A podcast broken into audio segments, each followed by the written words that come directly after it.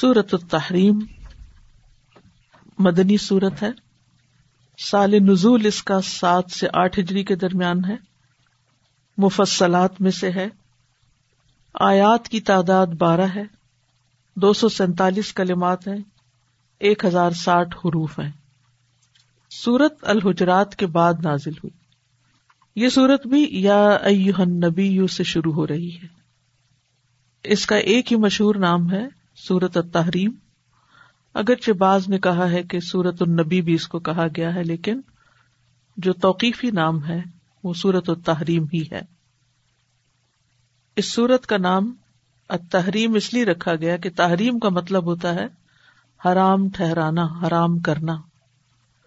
کیونکہ اس میں آپ صلی اللہ علیہ وسلم نے اپنی ذات پر اس چیز کو حرام ٹھہرا لیا جو اللہ نے حرام نہیں ٹھہرائی تھی۔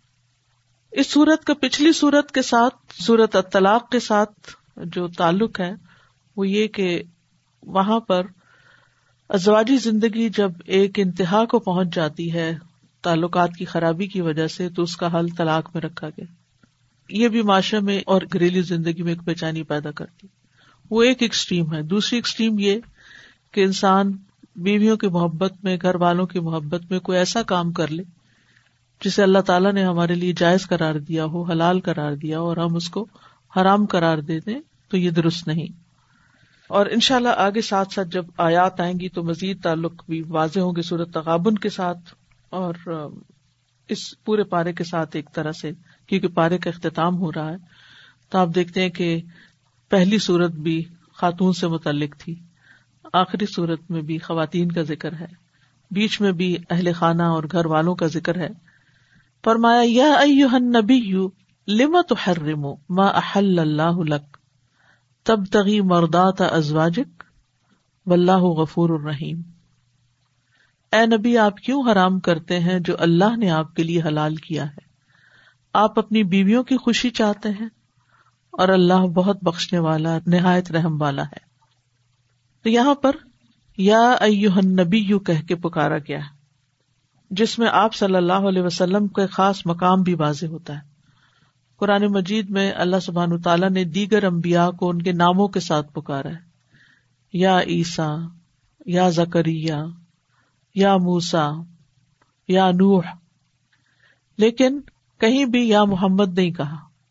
یا ایوہ الرسول، یا ایوہ المدثر، یا ایوہ المزمل، یا ایوہ النبی کہہ کے پکارا ہے۔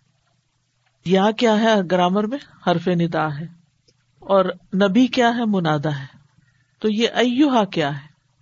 ہوتا یہ ہے کہ جب منادا معروف ہوتا ہے یعنی معرف باللام ہوتا ہے، اس کے شروع میں الف لام آتا ہے، تو پھر یا کے بعد ایوہا کا اضافہ کیا جاتا ہے۔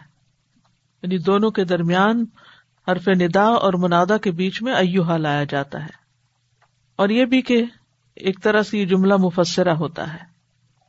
یا نبی یو لما تو ہر ریمو لما اصل میں لما تھا۔ لی ماں تخفیف کے لیے الف ساکت کر دیا گیا۔ تخفیف کے لیے الف ساکت کر دیا گیا۔ تو لما رہ گیا۔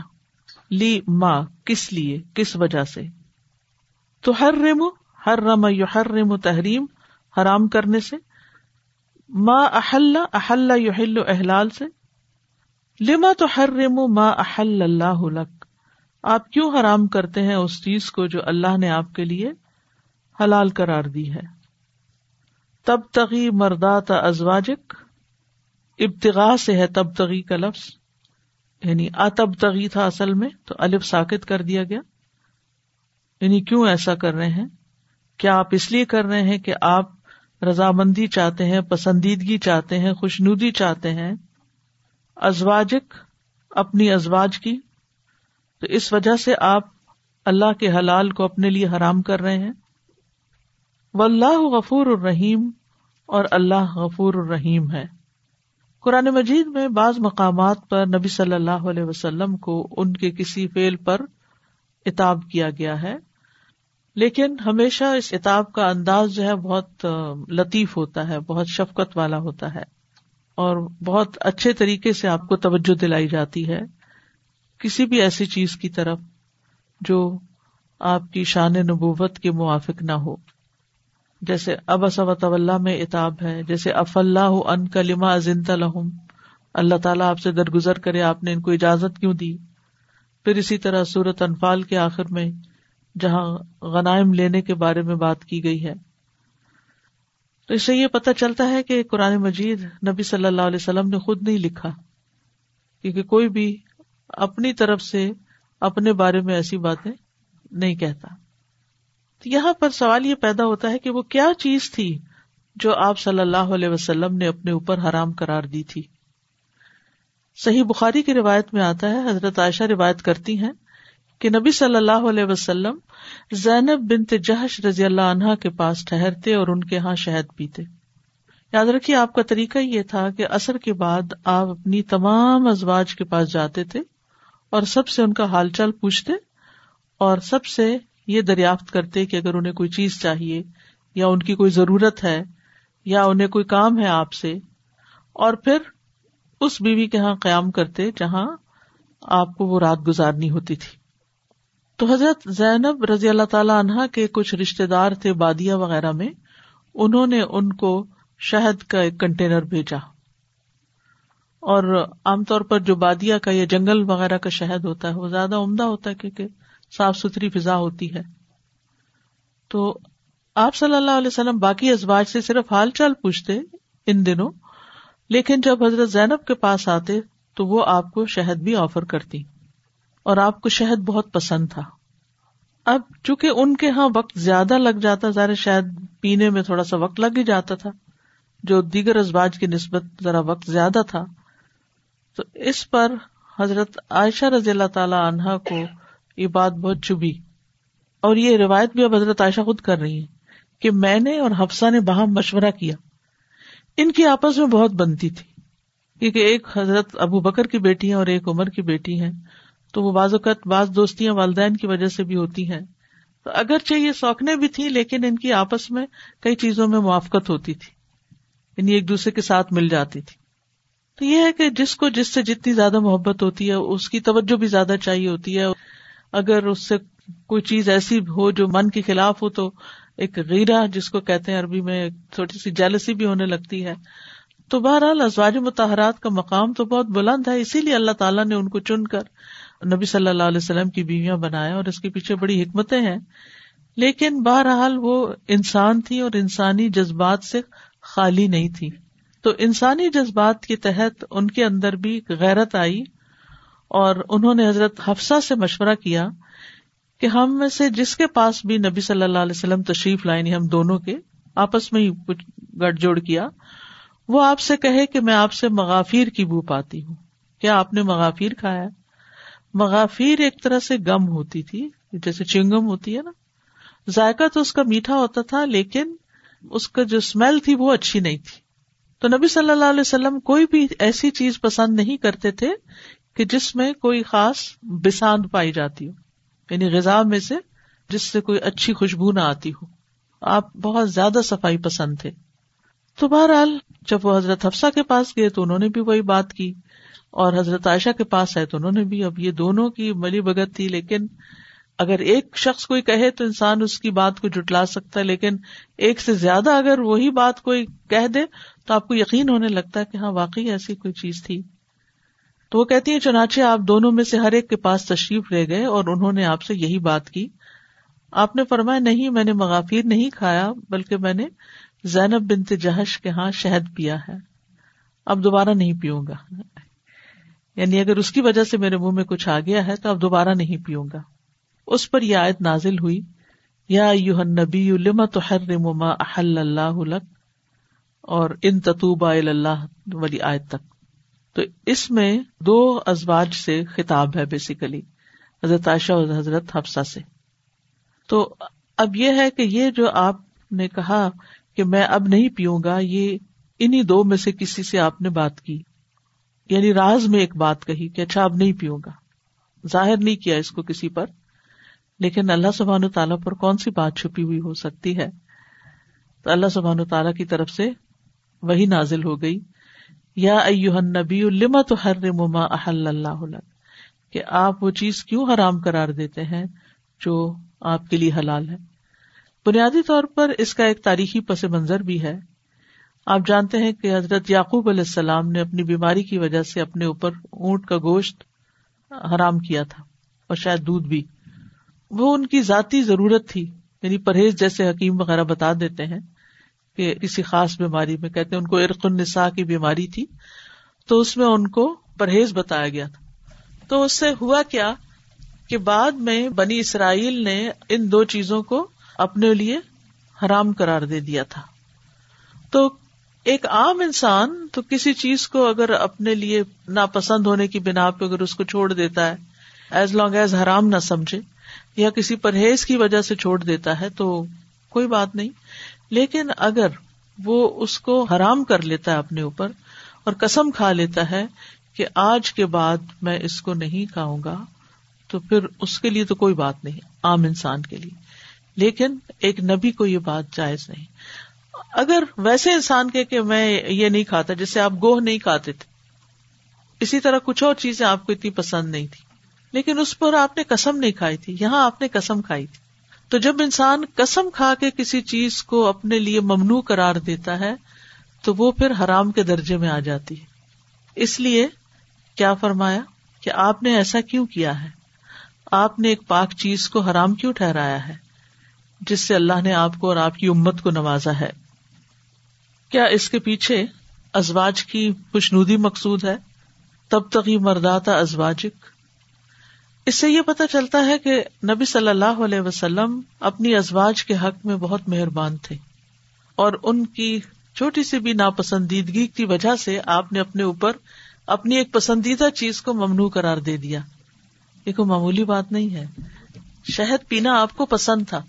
ایک اور حدیث میں آتا ہے کہ نبی صلی اللہ علیہ وسلم حلوا اور شہد پسند کرتے تھے۔ یعنی آپ کو میٹھا پسند تھا۔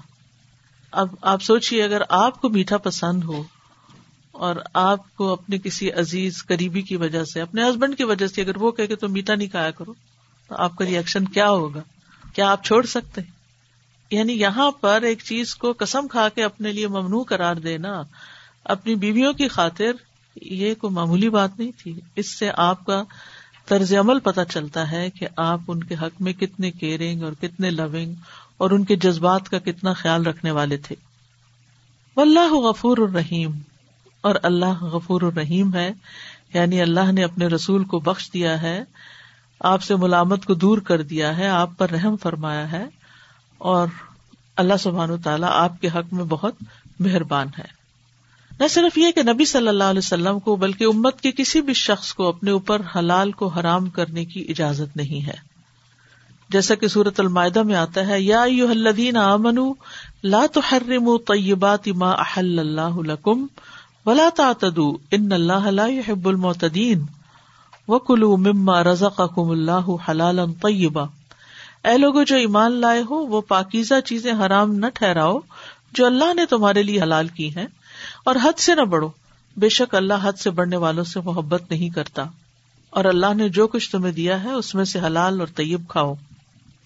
پھر وہ روایت بھی یاد ہوگی کہ جب تین لوگ آپ کی غیر موجودگی میں آپ کے گھر آئے اور انہوں نے آپ کی عبادت کا حال پوچھا اور آپ کے کھانے پینے کا روٹین وغیرہ پوچھا اور اس کے بعد انہوں نے اپنے لیے یہ حرام کر لیا کہ ہم شادی نہیں کریں گے اور گوشت نہیں کھائیں گے اور وغیرہ وغیرہ۔ تفصیل آپ کو معلوم ہے، اس میں جانے کی ضرورت نہیں۔ تو اس کی بھی ممانت کر دی گئی کہ کوئی بھی شخص قسم کھا کے یا حرام کر کے اپنے اوپر کسی چیز کو روک نہیں سکتا۔ اسی طرح اس آیت کا یہ جو سورت المائدہ کی آیت ایٹی سیون ایٹی ایٹ میں نے آپ کے سامنے رکھی ہے، اس کے پس منظر میں بھی یہی آتا ہے، ابن عباس کہتے ہیں، ایک شخص نبی صلی اللہ علیہ وسلم کے پاس آیا، عرض کیا اللہ کے رسول، جب میں گوشت کھا لیتا ہوں تو عورت کے لیے بے چین ہو جاتا ہوں اور مجھ پہ شہبت چھا جاتی۔ چنانچہ میں نے اپنے اوپر گوشت کھانا حرام کر لیا۔ تو یہ آیت نازل ہوئی۔ یا امن لا تحرم طیبات ما احل اللہ لکم ولا تعتدوا۔ اصل حل کیا ہے؟ کہ حلال چیزیں کھاؤ، اعتدال میں کھاؤ، حد سے مت بڑھو۔ ان اللہ لا المعتدین۔ تو اس سے بھی پتہ چلتا ہے کہ غذا کے معاملے میں یہ نہیں کہ جو چیز فیوریٹ ہو، وہ انسان حد سے زیادہ کھا لے اور جو چیز پسند نہیں ہو یا کوئی اور وجہ ہو تو اس کو اپنے اوپر حرام کر لے۔ شیتان کا ایک بہت بڑا وار ہوتا ہے کہ وہ یہ چاہتا ہے کہ انسانوں پر اللہ کی حلال کردہ چیزیں حرام کر دی جائیں۔ رسول اللہ صلی اللہ علیہ وسلم نے ایک دن خطبے میں ارشاد فرمایا، سنو، بے شک میرے رب نے مجھے یہ حکم دیا ہے کہ میں تم لوگوں کو وہ باتیں سکھا دوں جن سے تم لا علم ہو۔ میرے رب نے آج کے دن مجھے وہ باتیں سکھا دی ہیں۔ میں نے اپنے بندے کو جو مال دیا ہے وہ اس کے لیے حلال ہے، اور میں نے اپنے سب بندوں کو یکسو پیدا کیا ہے حنیف مسلم لیکن شاطین ان کے پاس آ کر انہیں ان کے دین سے بہکاتے ہیں۔ میں نے اپنے بندوں کے لیے جن چیزوں کو حلال کیا وہ ان کے لیے حرام کرار دیتے کبھی زہد اور تقوا کے نام پر، اور کبھی کسی اور وجہ سے وہ چاہتے ہیں کہ محروم رہیں۔ وہ ان کو ایسی چیزوں کو میرے ساتھ شریک کرنے کا حکم دیتے ہیں جس کی کوئی دلیل میں نے نازل نہیں کی۔ یہاں یہ بات بھی یاد رکھیے کہ چونکہ حلال حرام کا اختیار صرف اللہ سبحان تعالیٰ کے پاس ہے اور نبی صلی اللہ علیہ وسلم بھی اگر کوئی چیز حرام کرے تو صرف اللہ کے حکم سے وہی الہی کے مطابق حرام کر سکتے ہیں۔ اپنی ذاتی پسند، ناپسند کو سامنے رکھتے ہوئے آپ حرام کو حلال اور حلال کو حرام نہیں کر سکتے۔ تو اگر کوئی شخص کسی کو بھی یہ اتارٹی دیتا ہے تو وہ دراصل اللہ کے ساتھ دوسروں کو شریک کر رہا ہے کہ کوئی اس کے لیے اس طرح حرام کر دے۔ پرہیز کرنا اور بات ہے، بیماری کی وجہ سے بچنا اور بات ہے، لیکن یہ کہنا کہ یہ کھانا جائز ہی نہیں اور پھر نہ صرف یہ کہ اپنے لیے بلکہ دوسروں کے لیے بھی۔ مثلاً کوئی گھر کا بڑا جو ہے وہ یہ کہے کہ ہمارے گھر میں چکن نہیں آئے گا کیونکہ وہ حرام ہے، تو اپنی طرف سے آپ حرام نہیں کر سکتے۔ جس چیز کو اللہ نے حلال کیا، اس کو حلال ہی رکھنا چاہیے۔ سورت یونس ففٹی نائن میں اللہ تعالیٰ فرماتے کل ارا تم انزل اللہ لکم رسق فجال تم من حرام و حلال کل اللہ ادین الکم ام اللہ تفترون۔ کہو، کیا تم نے دیکھا جو اللہ نے تمہارے لیے رسک اتارا؟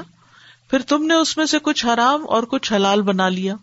آپ کو یاد ہوگا سورت اللہ نام میں بہت تفصیلات ملتی ہیں مشرقین عرب کی، جو مختلف جانوروں کو انہوں نے اپنے اوپر حرام یا حلال کر رکھا تھا۔ وا جال اللہ بحیرت ولا صاحبت ولا وسیلت ولا حام۔ اور اسی طرح کچھ چیزیں عورتوں پہ حرام کر رکھی تھی، کھانی اور کچھ مردوں پہ حرام تھی۔ اور یعنی یہ قانون اپنے ہاتھ میں لے لیا تھا۔ تو اس کی کسی بھی انسان کو یا کسی بھی قوم کو اجازت نہیں۔ اعوذ باللہ من الشیطان الرجیم۔ بسم اللہ الرحمن الرحیم یا ایوہا النبی لم تحرم ما احل اللہ لک تبتغی مرضات ازواجک واللہ غفور رحیم اس سے یہ پتہ چلتا ہے کہ دین کے معاملے میں کسی محبوب سے بھی کوئی رعایت نہیں کی جا سکتی۔ نبی صلی اللہ علیہ وسلم اللہ کے محبوب تھے، لیکن اصول اصول ہے۔ ہم جب کسی سے محبت کرتے ہیں تو اس کی غلط چیزوں کو بھی صحیح قرار دے دیتے ہیں، اس کے لیے بھی کوئی وجہ تلاش کر لیتے ہیں۔ اور جس سے نفرت کرتے ہیں، اس کی اچھی چیزوں کو بھی اچھا نہیں کہتے، اس میں بھی کوئی نہ کوئی ایب نکال لیتے ہیں۔ تو یہ نہیں ہونا چاہیے۔ دین جو ہے وہ اللہ کا بھیجا ہوا ہے۔ اللہ تعالیٰ نے اسے اپنے بندوں کے لیے مقرر کیا ہے۔ اس میں اپنی طرف سے کوئی کمی بیشی نہیں کرنی چاہیے۔ یہ اصول کی بات ہے اور یہ اصول سب کے لیے ہے۔ پیغمبر کے لیے بھی ہے اور اہل ایمان سب کے لیے ہے۔ اپنی مرضی سے آپ دین کو تبدیل نہیں کر سکتے۔ جو چیزیں اللہ تعالیٰ نے فرما دی ہیں، ان کو ایز اٹ از ہی لینا ہوگا۔ اپنی مرضی سے اس میں کوئی چینج نہیں کرنا۔ نہ اپنے لیے اور نہ کسی اور کو آپ رخصت دے سکتے ہیں۔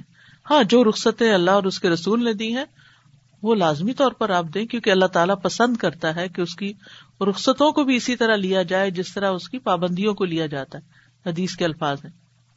لیکن حرام کو حلال نہیں کر سکتے، یا حلال کو حرام نہیں کر سکتے۔ یعنی جس طرح حرام کو حلال کرنا درست نہیں، اسی طرح حلال کو حرام کرنا بھی درست نہیں۔ اور اپنے اوپر اور دوسروں پر ناجائز پابندیاں بھی نہیں لگانی چاہیے۔ تو بہرحال چکے آپ صلی اللہ علیہ وسلم نے قسم کھا کر یہ چیز حرام کرار دی تھی، تو اللہ سبحان و تعالیٰ غفور الرحیم ہے، اس لیے اس نے اس قسم سے نکلنے کا راستہ بنا دیا۔ قد فرض اللہ لکم تحلت ایمانکم واللہ مولاکم وهو العلیم الحکیم۔ بے شک اللہ نے تمہارے لیے تمہاری قسموں کا کفارہ مقرر کر دیا ہے۔ اور اللہ تمہارا مالک ہے اور وہی سب کچھ جاننے والا، کمال حکمت والا ہے۔ فرض کا مطلب مقرر کر دیا، لازم کر دیا کہ تم کیا کرو تہلا تک کھول دو تہلا حلال کرنا۔ ایمان کم اپنی قسموں کو۔ کام کرنے سے پہلے اگر انسان کفارا ادا کر دیتا ہے تو وہ تحلیل ہوتی ہے۔ اور اگر کام کر لیا، قسم توڑ دی اور پھر کفارا دے رہا تو کفارا کہلاتا ہے۔ اللہ نے تمہارے لیے تمہاری قسموں سے نکلنے کا راستہ بنا دیا ہے۔ و اللہ مولا کو اللہ تمہارا مولا ہے، مددگار ہے، رفیق اور کارساز ہے۔ وہ تمہیں جو بھی حکم دیتا ہے وہ اپنے علم اور حکمت کی بنا پہ دیتا ہے اس لیے اللہ تعالیٰ کی ان دو صفات کا بھی یہاں ذکر ہے۔ تو تہلت ایمان کم تمہاری قسموں سے نکلنے کا راستہ بیان کر دیا ہے۔ یا دوسرا مانا تمہاری قسموں کو توڑنے کا کفارا مقرر کر دیا قسم توڑے تو کفارا ہوتا ہے۔ توڑنے سے پہلے اگر آپ وہ کام کرنے جا رہے ہیں تو آپ اس کا فدیا دے کے اور وہ کام کر لیں۔ تو وہ تہلا ہوگا۔ ٹھیک؟ اور و مولا کم کہ کے اللہ سبحان تعالی کا انسان اتنا شکر گزار ہوتا ہے کہ انسان بعض اوقات اپنے کیے کی وجہ سے کسی مشکل میں جا پھنستا ہے، اپنی غلطی سے کوئی ایکسیڈینٹ کر بیٹھتا ہے، یا کوئی اس کے منہ سے غلط بات نکل جاتی ہے، پھر وہ پچھتاوا ہوتا ہے، اس کو ریگریٹس ہوتے ہیں، شرمندگی ہوتی ہے۔ اب انسان اس کو انڈو کرنا چاہتا ہے۔ تو کتنا مہربان ہے ہمارا رب کہ اس نے ہمیں ایسے حیران پریشان نہیں چھوڑ دیا کہ اچھا اب تم نے غلطی کر لی ہے تو بھگتو۔ مائیں بھی بازوقت کہتی اچھا چڑھے ہو تو اب، گرے ہو تو ٹھیک ہے، بھگتو۔ لیکن اللہ تعالیٰ نے ایسے نہیں چھوڑا۔ کہا کہ اب ہو گیا جو ہو گیا، اللہ تو بڑا غفور رحیم اور یہ غفور رحیم کا مانا وہ تمہارا مولا ہے، اس نے تمہیں بتا دیا ہے کہ اب خیر سلامتی سے اس حرمت سے باہر کیسے نکل سکتے ہو؟ کہ تم پر اس کے بعد کوئی پوچھ نہیں، کوئی گناہ باقی نہیں رہے گا۔ اور یہ مولا جو سارے امور کی سرپرستی کرتا ہے، دین اور دنیا کے بہترین طریقے سے تربیت کرنے والا ہے، سکھانے والا ہے، ایسی راہیں دکھانے والا ہے جس سے انسان سے اس کا شر دور ہو جائے، اس کے اندر کی گلٹ ختم ہو جائے۔ یعنی اللہ سبحان تعالیٰ ہمیں گلٹ میں نہیں رکھنا چاہتا۔ ہوگی غلطی، اب یہ کر لو۔ اس سے باہر نکل آؤ گے۔ تمہاری ذمہ داری پوری ہو جائے گی۔ اور اس کا بتایا ہوا طریقہ ہی سب سے بہترین طریقہ ہے کیونکہ وہ علم والا ہے، حکمت والا ہے۔ اب قسم توڑنے کے جو احکامات ہیں یا قسم کا کفارے کے جو احکامات ہیں، وہ ہمیں سورت المائدہ میں ملتے ہیں، آیت نمبر ایٹی نائن میں۔ یعنی اگر کوئی شخص کسی بات پر قسم کھا لے اور پھر وہ اس قسم کو توڑنا چاہے، ختم کرنا چاہے اور وہ کام کرنا چاہے، تو اسے چاہیے کہ اس کا کفارا ادا کر دے۔ تو جیسا کہ ارشاد ہے فکفارت اتام و عشرتی مساکین من اوسط ما تطعمون اہلیکم او قسمت او تحریر رقبت فمن لم یجد فسیام ثلاثت ایام ذالک کفارت و ایمانکم اذا حلفتم تو اس کا کفارہ ولا کی یو آخذ حکم بما عقت تم المان جو پکی قسم کھا لیتا انسان کو، وعدہ کر لیتا قسم کھا کے۔ دس مسکینوں کو کھانا کھلانا ہے۔ یہ ہے پہلا کام جو کرنے کا ہے۔ اور دس مسکینوں کا کھانا، من اوسط ماتو تیمونا اہلی کو درمیانے درجے کا۔ یعنی عموماً کھانا تین طرح کا ہوتا ہے نا۔ ایک وہ جو کوئی مہمان آتا ہے، یا کوئی خاص اوکیزن ہوتا ہے، جیسے عید وغیرہ ہوتی ہے، یا کوئی خاص مہمان آ جاتے ہیں تو خاص کھانا پکتا ہے۔ اور ایک وہ ہوتا ہے جو انسان روز گھر میں کھاتا ہے۔ اور ایک وہ بھی ہوتا ہے کہ کبھی انسان نہیں پکاتا، یا کبھی سفر سے واپس آتا ہے، یا کوئی اور ایسی مجبوری ہوتی ہے۔ یا کبھی خرچہ ختم ہو جاتا ہے یا کم ہو جاتا ہے تو انسان تھوڑے بہت چٹنی وغیرہ سے گزارا کر لیتا ہے۔ تو جو ایوریج قسم کا کھانا تم کھاتے ہو، روزانہ جو تمہارے مینیو میں ہے، تو ہر شخص اس کے مطابق کفارہ دے گا، کوئی اماؤنٹ مقرر نہیں کی گئی۔ ٹھیک ہے؟ اگر یہ نہ ہو، کھانا نہیں کھلا سکتے، تو کپڑے پہنانا ہے، دس مسکینوں کو، دس جوڑے، یا ایک گردن آزاد کرنا ہے۔ اب شروع کھانے سے کریں گے؟ کھانا نہیں تو کپڑا کپڑا نہیں تو غلام۔ نبی صلی اللہ علیہ وسلم نے اپنے اس قسم کو توڑنے کے لیے غلام آزاد کیا تھا، یہ مقاتل کی شرح میں آتا۔ مقاتل کہتے ہیں کہ آپ نے غلام آزاد کیا تھا۔ اور جو نہ پائے وہ تین روزے رکھے۔ یعنی پہلی تین چیزیں اگر نہیں تو روزے رکھنا ہے۔ کچھ لوگ رائٹ اوے تین روزے رکھ لیتے ہیں، یہ ٹھیک نہیں ہے۔ اب مثلاً ایک شخص ہے، اس کے پاس پیسے ہیں، وہ کھانا کھلا سکتا ہے۔ تو وہ یہ نہیں کرے گا کہ کھانا کھلانے کے بجائے روزے رکھے۔ لیکن بعض اوقات جیسے بچے ہوتے ہیں، بچے سے مراد ٹین ایجرز وغیرہ، تو جذباتی ہوتے ہیں، ایسے کبھی قسمیں کھا لیتے ہیں جیب خرچ اتنا نہیں ہوتا کہ دس مسکینوں کو کھانا کھلائیں، تو پھر وہ روزے رکھ لیں، ان کے حق میں زیادہ بہتر ہے، تربیت اچھی ہو جائے گی ویسے بھی۔ تو یہ تمہاری قسموں کا کفارہ ہے جب تم قسم کھا لو۔ اور یہی کفارہ ہے اس شخص کے لیے جو کسی بھی حلال چیز کو اپنے لیے حرام کر لے۔ چاہے اپنی بیوی کو کہے کہ تم مجھ پہ حرام ہو یا اسی طرح کوئی کھانے کی چیز یا کسی سے بول چال یا کہیں کام پہ جانا یا کسی سے ملاقات بعض اوقات کہتے ہیں اللہ کی قسم فلاں کو زندگی بھر نہیں ملوں گا۔ اس کی تو میں نے شکل نہیں دیکھنی وہ غصے میں کہا ہوتا ہے؟ جب غصہ اترتا ہے تو پھر دیکھنی پڑ جاتی شکل۔ تو پھر ایسی صورت میں کفارہ دے کے شکل دیکھ لیں۔ وہ جو مفت میں نظر آنی تھی، اب کچھ دے کے دیکھو۔ ابن عباس سے روایت ہے صحیح مسلم میں کہ وہ بیوی کو اپنے اوپر حرام کرنے کے بارے میں کہا کرتے تھے، یہ قسم ہے جس کا وہ کفارہ دے گا۔ یعنی چاہے اس سے فزیکل ریلیشن شپ کے بارے میں وہ کہتا ہے حرام ہے یا پھر بول چال یا کسی بھی طرح۔ اور ابن عباس نے کہا لقت کان القم فی رسول اللہ عصوت الحسنا تمہارے لیے اللہ کے رسول صلی اللہ علیہ وسلم کی زندگی میں بہترین نمونہ ہے، کیونکہ شان نزول میں ایک اور واقعہ بھی بتایا جاتا ہے، جس میں آتا ہے کہ آپ نے اپنے لیے ماریا کپتیا کو حرام کرار دیا تھا۔ ازواج کے لیے تو دن مقرر تھے، لیکن ماریا کپتیا جو لونڈی تھی، ان کے لیے دن مقرر نہیں تھے۔ تو ان کے ساتھ جو آپ نے تعلق قائم کیا، تو وہ کچھ ازواج کو ناگوار گزرا، تو آپ نے اس کے بعد کہا کہ اللہ کی قسم، میں آج کے بعد اس سے کبھی تعلق قائم نہیں کروں گا۔ تو اسی طرح اگر کوئی اپنی بیوی کے ساتھ اسی قسم کھا لیتا ہے تو پھر اس کا بھی کفارہ یہی ہے۔ پھر اسی طرح انسان غصے میں نہ بھی صحیح، ویسے ہی اپنے آپ کو سزا دینے کے لیے کبھی ہم کہتے ہیں یہ ہم نہیں کھائیں گے۔ کبھی دیکھتے ہیں وزن بڑھ رہا ہے تو پھر ویسے نہیں چھٹتے تو قسم کھا لیتے ہیں کہ فلاں چیز تو بالکل بھی نہیں کھائیں گے۔ اب یہ ہے کہ آپ ڈاکٹر کے پاس جاتے ہیں تو وہ کہتے ہیں نہیں نہیں، آپ کو تو یہ کھانی کھانی ہے، اس کے بغیر تو آپ کے جسم میں یہ کمی ہو جائے گی۔ تو ایسی صورتوں میں بھی کہ جس میں انسان کسی کے تیسرے کو نہیں پتا، اپنے آپ سے ہی قسم کھائی ہوئی یا کوئی اور کسی کام کے کرنے کی کہ ویسے نہیں سستی کے مارے ہو رہا تو انسان کہتا ہے، اللہ کی قسم، آج میں اپنی اسائنمنٹ ضروری مکمل کروں گی۔ اب کوشش کے باوجود ہوتی نہیں۔ یا اسی طرح یہ نہیں کروں گی کوئی چیز؟ یہ چیز تو میں نے اس کو دینی ہی نہیں، مثلاً ایسی کوئی بات کر بیٹھتا ہے۔ پھر بعد میں خیال آتا نہیں، یہ زیادتی والی بات ہے۔ نیکی یہی ہے کہ دے دو۔ تو پھر ایسی صورت میں قسم کھانے کے بعد جو بہترین کام ہو، نیکی کا یا درست کام ہو، اس کو اختیار کرنے کے لیے بھی کفارہ دے دینا چاہیے اور وہ کام کر لینا چاہیے۔ کتنی آسانی اللہ تعالیٰ نے رکھ دی ہمارے لیے۔ ورنہ اس کے حکم کی خلاف ورزی ہوتی اور کیسی کیسی پکڑ ہوتی۔ کیونکہ جھوٹی قسمیں جو ہیں، یہ شہروں کو برباد کر دیتی ہیں، ویران کر دیتی ہیں۔ عبد الرحمان بن سمرا کہتے ہیں کہ رسول اللہ صلی اللہ علیہ وسلم نے مجھ سے فرمایا، اے عبد الرحمان اور اگر تم کسی بات پر قسم اٹھاؤ، پھر اس کے علاوہ کسی دوسری چیز میں بہتری دیکھو، تو جو بہتر ہے اسے کر لو، اور اپنی قسم کا کفارہ ادا کر دو۔ یعنی اچھے کام کو نہ چھوڑو۔ ابو موسا اشری کہتے ہیں، میں اشریوں کے ایک گروہ کے ساتھ رسول اللہ صلی اللہ علیہ وسلم کی خدمت میں حاضر ہوا۔ ہم آپ سے جہاد کے سلسلے میں سواریاں مانگنے آئے۔ آپ نے فرمایا، اللہ کی قسم، میں تمہیں سواریاں نہیں دوں گا۔ غصے میں ہو گئی یا کوئی وجہ؟ اور نہ میرے پاس سواریاں ہیں۔ ہوں گی بھی نہیں۔ پھر ہم ٹھہرے رہے۔ جتنی دیر اللہ نے چاہا نہیں، تو رکے رہے، چپ کر کے بیٹھے رہے۔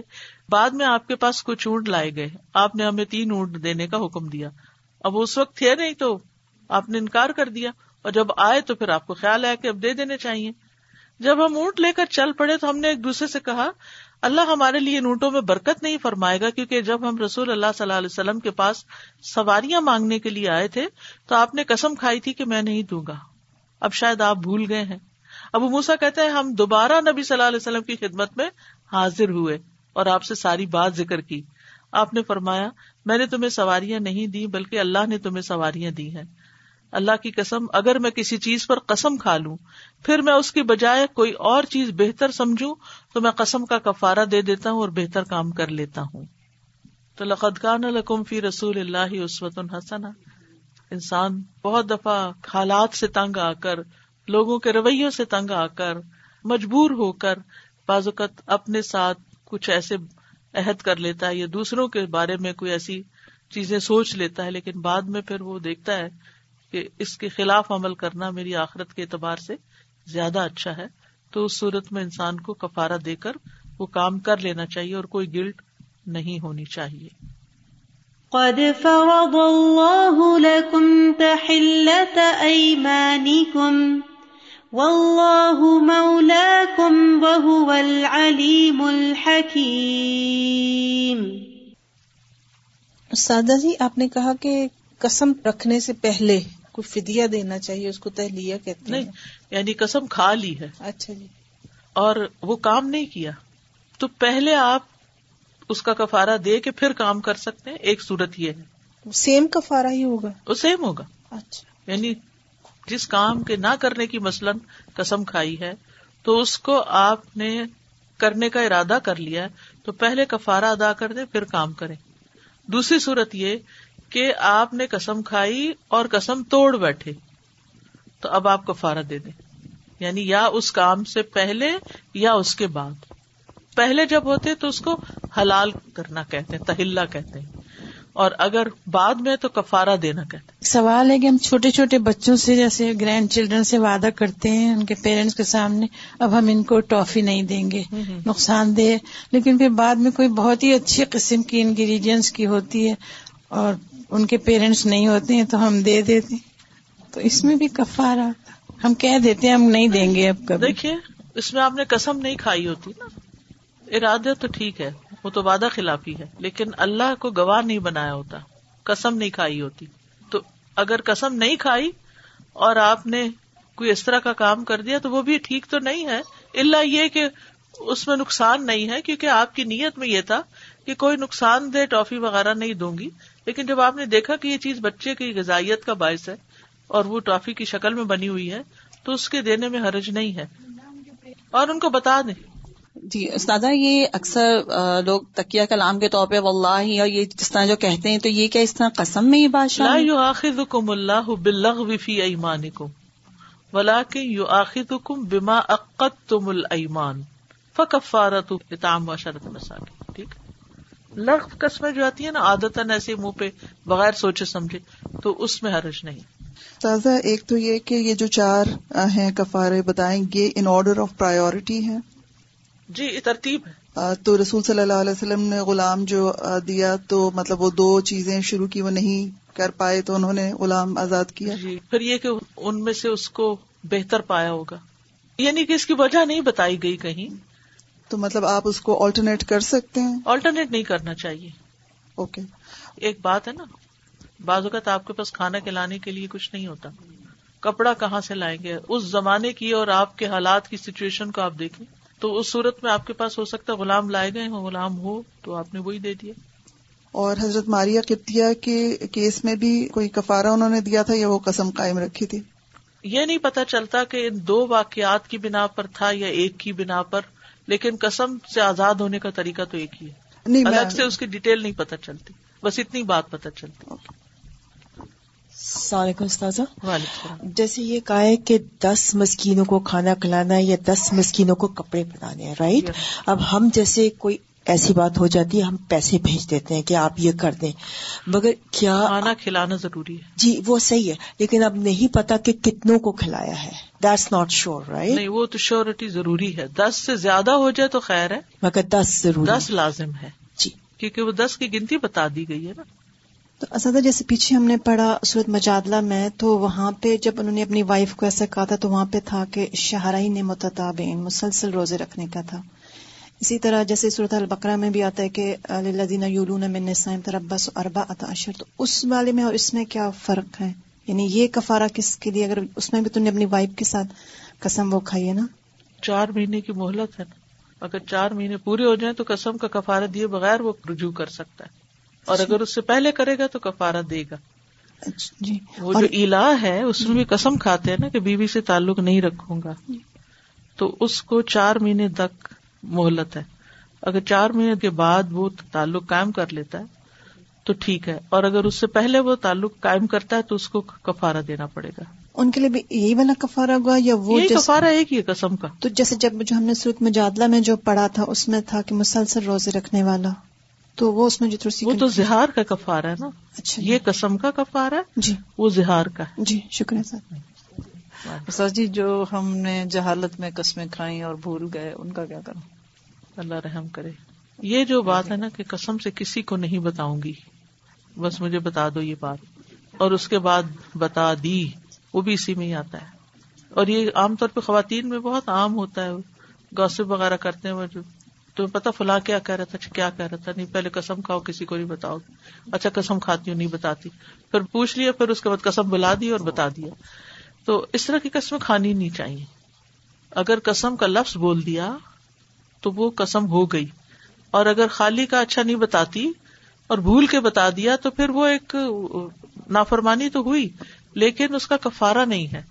کفارہ اس وقت ہے جب آپ قسم کھاتے ہیں۔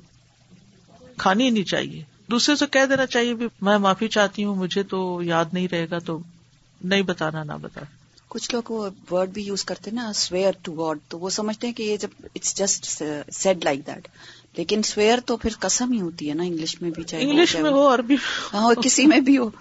اور دوسری بات کہ رشتے داروں میں خاص طور پہ جب ناچاکیاں ہوتی ہیں، اس وقت بہت زیادہ کھائی جاتی کہ میں ان کو نہیں دوں گی، اب میں یہ ان کے ساتھ نہیں کروں گی۔ تو ایک دفعہ ہی اگر ہم ساری جتنی پہلی جیسے جہالت والی موقع پر جب ہم نے کیا، تو ایک مرتبہ ہم نیت کر کے ان سب کے کفارہ دے دیں تو اللہ تعالیٰ غفور الرحیم ہے۔ بالکل انشاءاللہ۔ دے دیں تو بہتر۔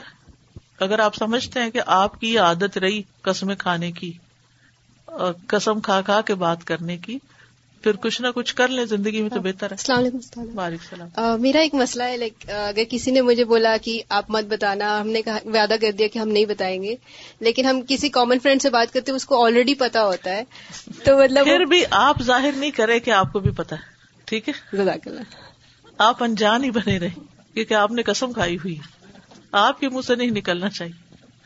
یہ جو انہوں نے کہا کہ پہلے قسمیں کھائی ہوئی ہیں اور آپ نے کہا کچھ نہ کچھ کر دو تو کیا دس دس دس دس دس یا اندازے سے بس ایک دفعہ دس کر لے اچھا اور مطلب ایک کسی کا مجھے پتا ہے کہ وہ ہر بات میں خدا شاہد ہے اور وہ ہر بات جھوٹ بولتی تھی خدا شاہد ہے یہ ایسے خدا شاہد ہے ویسے۔ یہ اس کو یمین غموس کہتے ہیں۔ اوکے۔ جھوٹی قسم کھانا۔ اس کا کفارہ نہیں ہے لیکن یہ ڈبو دینے والی ہے۔ غموس غمس کا مطلب ہوتا ہے ڈبو دینا۔ تو یعنی انسان کو جہنم رسید کرنے والی ہے دوسرے لفظوں میں۔ ولہ ولہ کرنا وہ جو ہے آدتن کہتے ہیں نا لیکن اگر کوئی دل سے کہتا ہے اور چاہے جھوٹا کہہ رہا ہے تو پھر پکڑ ہے۔ اب یہ ہم فیصلہ نہیں کر سکتے کہ یہ نیت سے کہہ رہا ہے یا اس کے منہ سے ایسے ہی نکل رہا ہے لیکن اگر کوئی ایسی عادت ہو تو اس کو چھوڑ دینا چاہیے۔ ایک کوشچن ہم سے متعلق تو نہیں، لیکن سمجھے، مثلاً دادی جی کی جنریشن میں یہ چیز بہت کامن تھی۔ ان کا ایک کلچر تھا کہ وہ ایک دوسرے کو قسمیں دے دے کے تحفے کہتے تھے، میں نے تحفہ رکھنا نہیں، میں نے تحفہ لوٹانا نہیں۔ تو اب میں سوچ رہی ہوں وہ فوت ہو چکے ہیں، کیا ہمیں ان کی طرف سے کچھ کرنا چاہیے؟ یعنی ایک ہی دفعہ۔ اب اللہ عالم انہوں نے کتنی دفعہ because this was some thing ہم نے گروئنگ اپ بہت سنا ان سے کہ وہ ایک کلچر تھا باقاعدہ اس شہر میں کہ کوئی کسی کی شادی پہ پیسے مثلاً تحفہ بھجواتے تھے وہ کہتے تھے نہیں نہیں قسم ہم نے نہیں رکھنے۔ واپس لوٹائے پھر وہ ڈبل اس سے ہاف رکھ کے پھر قسم دیتے تھے اب تم نہیں لوٹانا۔ یعنی ایک دوسرے کو قسموں میں انوالو کرتے رہتے تھے۔ So we heard this are lot from our parents ایک تو انہیں قسم سے نہیں رکھنے، ایسے ہی بس کہہ دیا۔ وہ پکی قسم نہیں ہے۔ یعنی نیت کے ارادے کے ساتھ اگر نہیں گئی بس وہی تکیا کلام کے طور پہ کہہ دی تو اور بات ہے۔ لیکن اگر وہ دل سے کہی ہے تو پھر پکڑ۔ سازا، مجھے پورے اس میں پڑھ کے یہ احساس ہو رہا تھا کہ کلام کے معاملے میں ہم سب کو کتنا کیئرفل ہونے کی ضرورت ہے اور کتنی سیویرٹی ہے کہ ایٹ ٹائمس صحیح ہے۔ کہ قسم اگر نہیں بھی کھاتے ہماری امی جان نانی اللہ تعالیٰ ان کی مغفرت کریں بہت سختی اس معاملے میں اور آئی ڈونٹ تھنک کہ ہم کبھی ایسے بات میں کلو کے لیے بھی نکلتا ہے۔ لیکن اس کے باوجود ہم کچھ چیزیں ایسے اسٹریس کے ساتھ کہہ لیتے ہیں اپنے اسائنمنٹ کا ذکر کیا یا کوئی اور کام تو میں بھی سوچ رہی تھی کہ آئی تھنک اللہ سبحانہ تعالیٰ ہم کو کتنے ایک لیول پہ ایز بلیور دیکھنا چاہتے ہیں کہ we have to be really really careful about how we talk اور اسی کا نام تقوا ہے۔